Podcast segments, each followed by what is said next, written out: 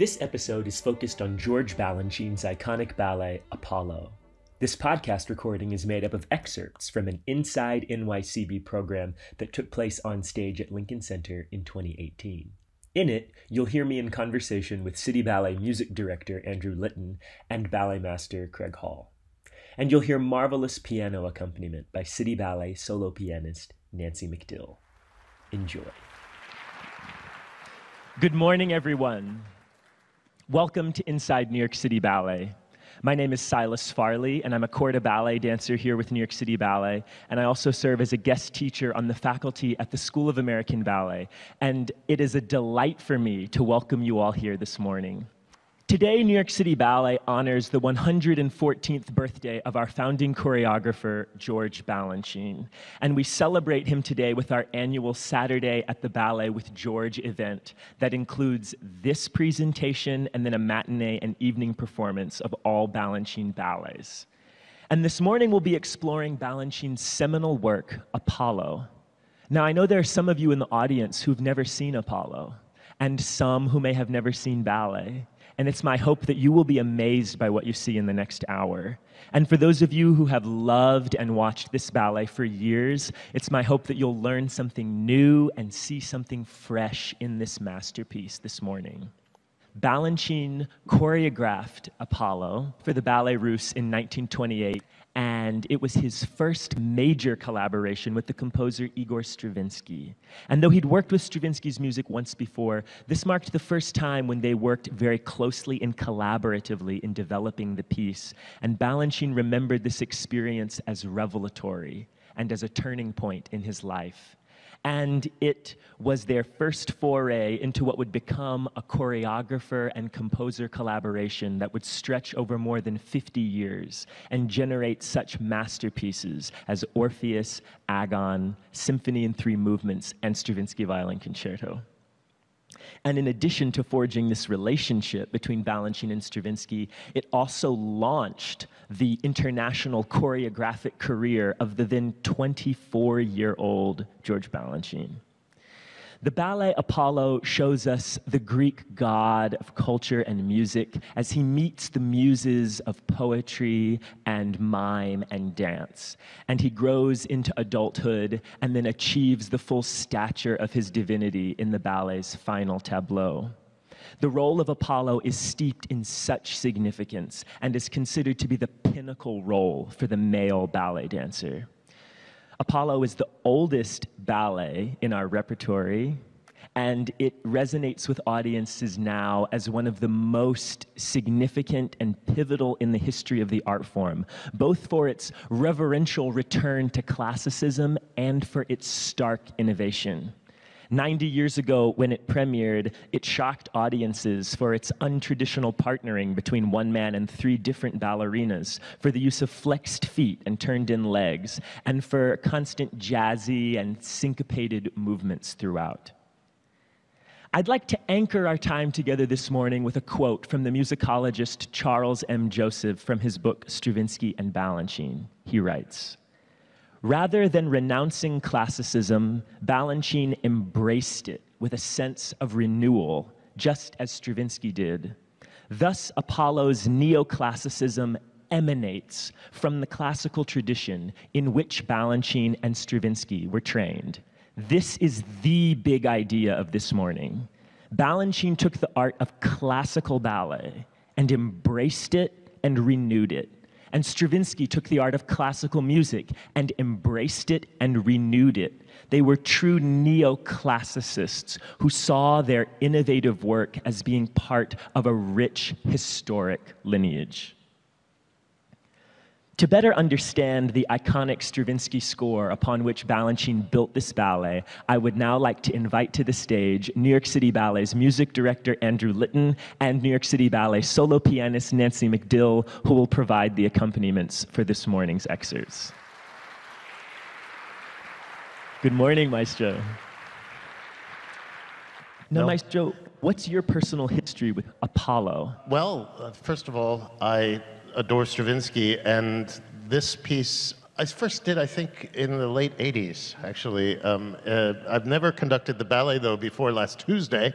Um, so everything's kind of new for me in this house. But the piece itself has been part of uh, the, the fabric of my love for Stravinsky for, for decades. And uh, one of my favorite programs that I ever put together uh, with symphony orchestra included Stravinsky Apollo. I was fascinated by two of my favorite composers of the 20th century, Maurice Ravel and Igor Stravinsky, were actually good friends. And they were out for lunch the day that Stravinsky bought the sketchbook into which he wrote The Rite of Spring. And I can imagine at lunch, um, uh, they, they were discussing what they were working on at the moment, and Ravel's answer would have been Daphnis and Chloe.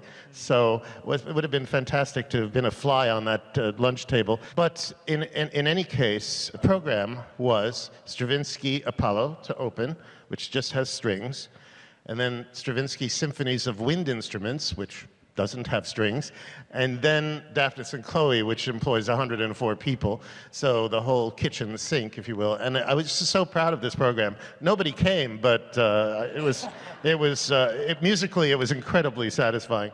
But this relationship between the New York City Ballet and Stravinsky is incredible and is actually, I have to confess, one of the reasons why I took this job. Uh, one of the many reasons, but one of the fundamental reasons, because as a concert conductor, you get to conduct three pretty good Stravinsky ballets regularly Firebird, Petrushka, Rite of Spring. And that's about it. You try and program something else, and people stay away in droves. And yet, at the ballet, it's essential listening for us. And we have put together a list. Um, the works in active repertory of this company right now, number 21 by Igor Stravinsky. Agon, Apollo, Capriccio, which is Rubies from Jewels, Circus Polka, Concerto in D, Danse Concertante, Firebird, Four Norwegian Moods, Jeu de Cartes, La Baiser de la Fée, Les Noces, which I'm getting to conduct in the spring. I'm very excited about that. L'Histoire du Soldat, Monumentum pro Gesualdo, uh, Movements for Piano and Orchestra, Orpheus, Pulcinella, de Ballet, Scherzo alla Russe, Scherzo Fantastique, Symphony in three movements, and last but not least, the violin concerto. And here's there's 16 more works that have actually been done by the New York City Ballet, but are no longer in, in the repertoire. So 37 pieces by one composer. It's pretty amazing. Um, so getting back to the subject at hand, um, the original title of the ballet, uh, Stravinsky came up with Apollon Musaget, which is basically Apollo with his muses. Um, it was Balanchine who shortened it to Apollo, and Stravinsky eventually adopted that, that name as well. Now, Stravinsky and Balanchine would, of course, have known each other from uh, Balanchine's early work with the Ballet Russe, uh, but the fact that this was their first active collaboration is, is fascinating. And the piece was actually played first in concert at the Library of Congress in April of 1928. Um, and then Stravinsky turned the piece over to Diaghilev and Balanchine. It's Stravinsky's homage to the period of Louis XIV. Um, it's, it's based a lot on the poetry of Nicholas, I'm going to ruin this, uh, Beaulieu, Beaulieu, Boileau, Boileau, yeah, there we go. Um, uh, 1674, he wrote a, a sort of seminal work that really encapsulated all of the poetry of that time. So one of the words that I learned uh, in preparing this speech, because you know you always uh, look at the piece of music, but you don't necessarily read the tops of the pages because they're not notes. They don't, you know, don't necessarily mean anything. Well, Calliope, who's one of the, the three muses and the first muse we meet, it says Alexandrine on the top of her piece. Uh, and I was like, what the heck is that? So I looked it up, and it's a classic heroic measure of, of French poetry. And uh, Silas, you're an expert on this, uh, also having recently studied this. So having just learned this yes, as well. T- tell our audience what an alexandrine is. The alexandrine is a poetic verse form with 12 syllables to the line and a pause at the half line after six syllables. And Stravinsky, as we were just saying, was really invested in in learning about. Uh, this form of poetry through reading Nicolas Boileau's The Art of Poetry, which is written almost the whole thing in that Alexandrine form. And Stravinsky takes that form of the 12 syllable line and he makes it music. And he does it with a direct quote from Boileau, from his Art of the Poetry, that says in English, May the intent of your verse always syncopate the words, suspend the pause, enhance its repose. And he sets the French of this in musical form at the start of Calliope's variation. Yeah, Nancy, sorry, this is, this is not rehearsed. Let's jump to Calliope for a minute and just show the audience what we're talking about. So there are 12 um, syllables in this verse, apparently. So listen to what Stravinsky writes. So do that again. Okay, it's 12 syllables divided, it's six and six. All ready? One, two, three, four, five, six. One, two, three, four, five, six. Exactly. And then the melody is one, two, three, four, five, six, seven, eight, nine, ten, eleven, twelve. Ooh. that's it. And so, so that's 12 beat music rather than 12 tone music. Um, while, I, while I'm here, though, let's go back to the very beginning of the piece. Um, Balanchine actually, obviously composer sanctioned, makes a big cut in the opening movement. And we have instead what's like a baby overture, but it gives us the first main and most important theme of the piece in the very first measure.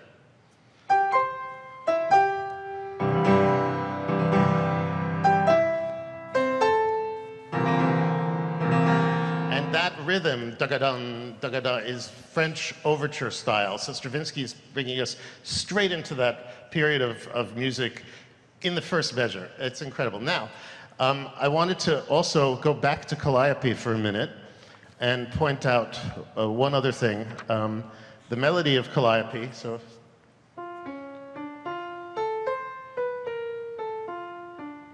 Now listen to what the third muse sounds like. This is Terpsichore.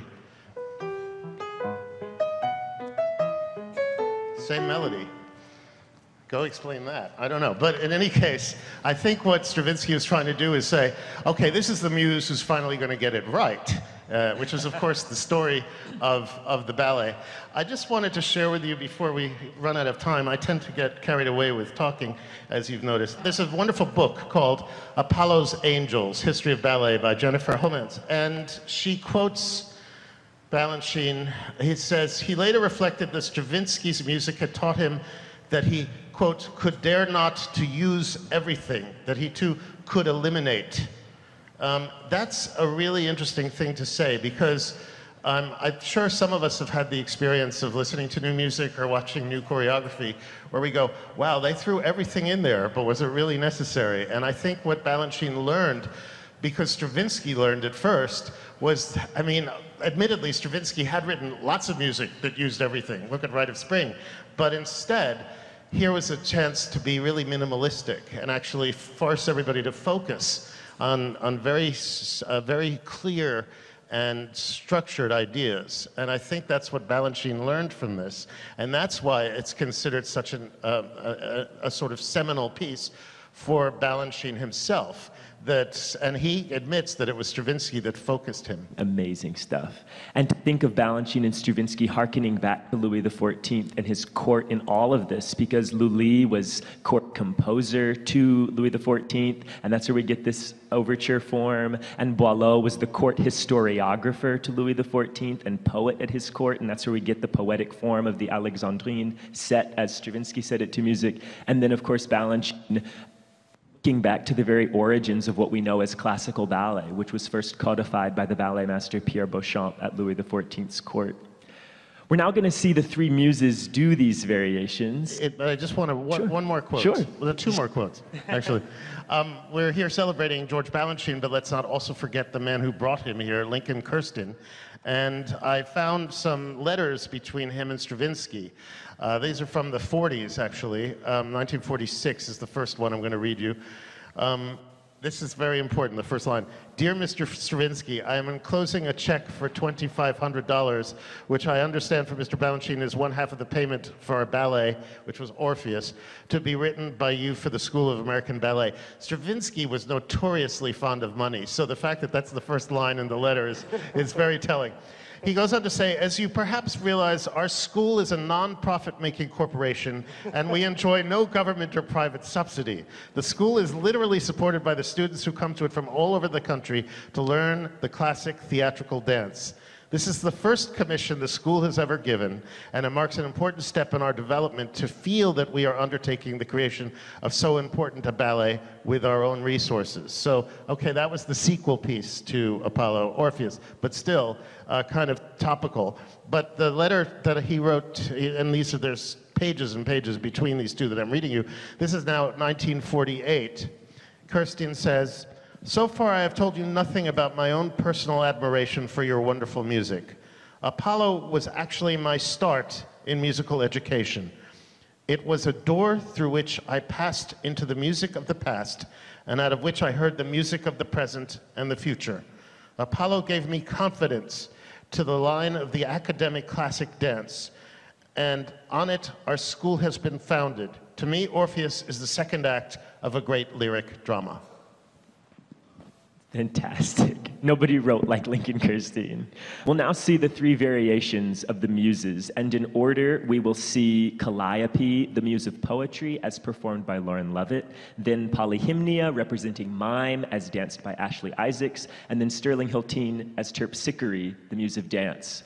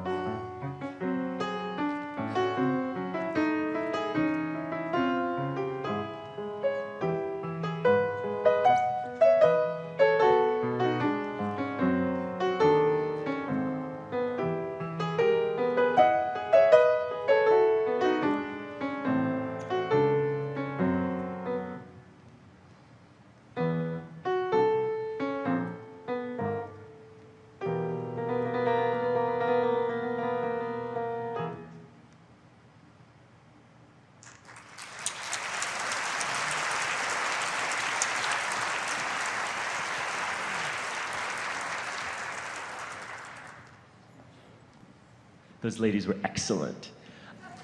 Brava. Give them another round of applause. I'd now like to welcome to the stage New York City Ballet ballet master Craig Hall.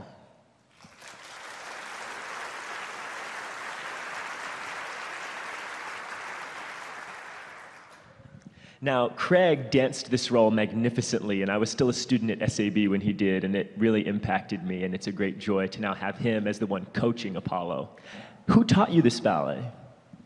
I learned the ballet seven years ago, and uh, I learned the ballet through our former ballet master, Richard Tanner, and Peter Martins.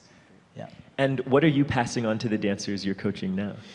Oh, wow. Well, um, well, when I started the ballet, I think um, just the, the weight of it seemed very heavy. The history was rich. Also, just knowing that this was um, this ballet pretty much formed New York City Ballet, and not trying to be overcome with it, and also understanding and taking in what it is to dance as a god, I think was very heavy. So I think trying to break that down and to understand that is key. And uh, for the dancers now, you go through a full transformation of being um, pretty much uncultured, not knowing much, and sitting and listening and observing and absorbing um, from your muses. And from there, you take in all of that information, you grow, and you actually are the God. So I think the understanding from beginning to end is key for the dancer, and that's one thing that I learned through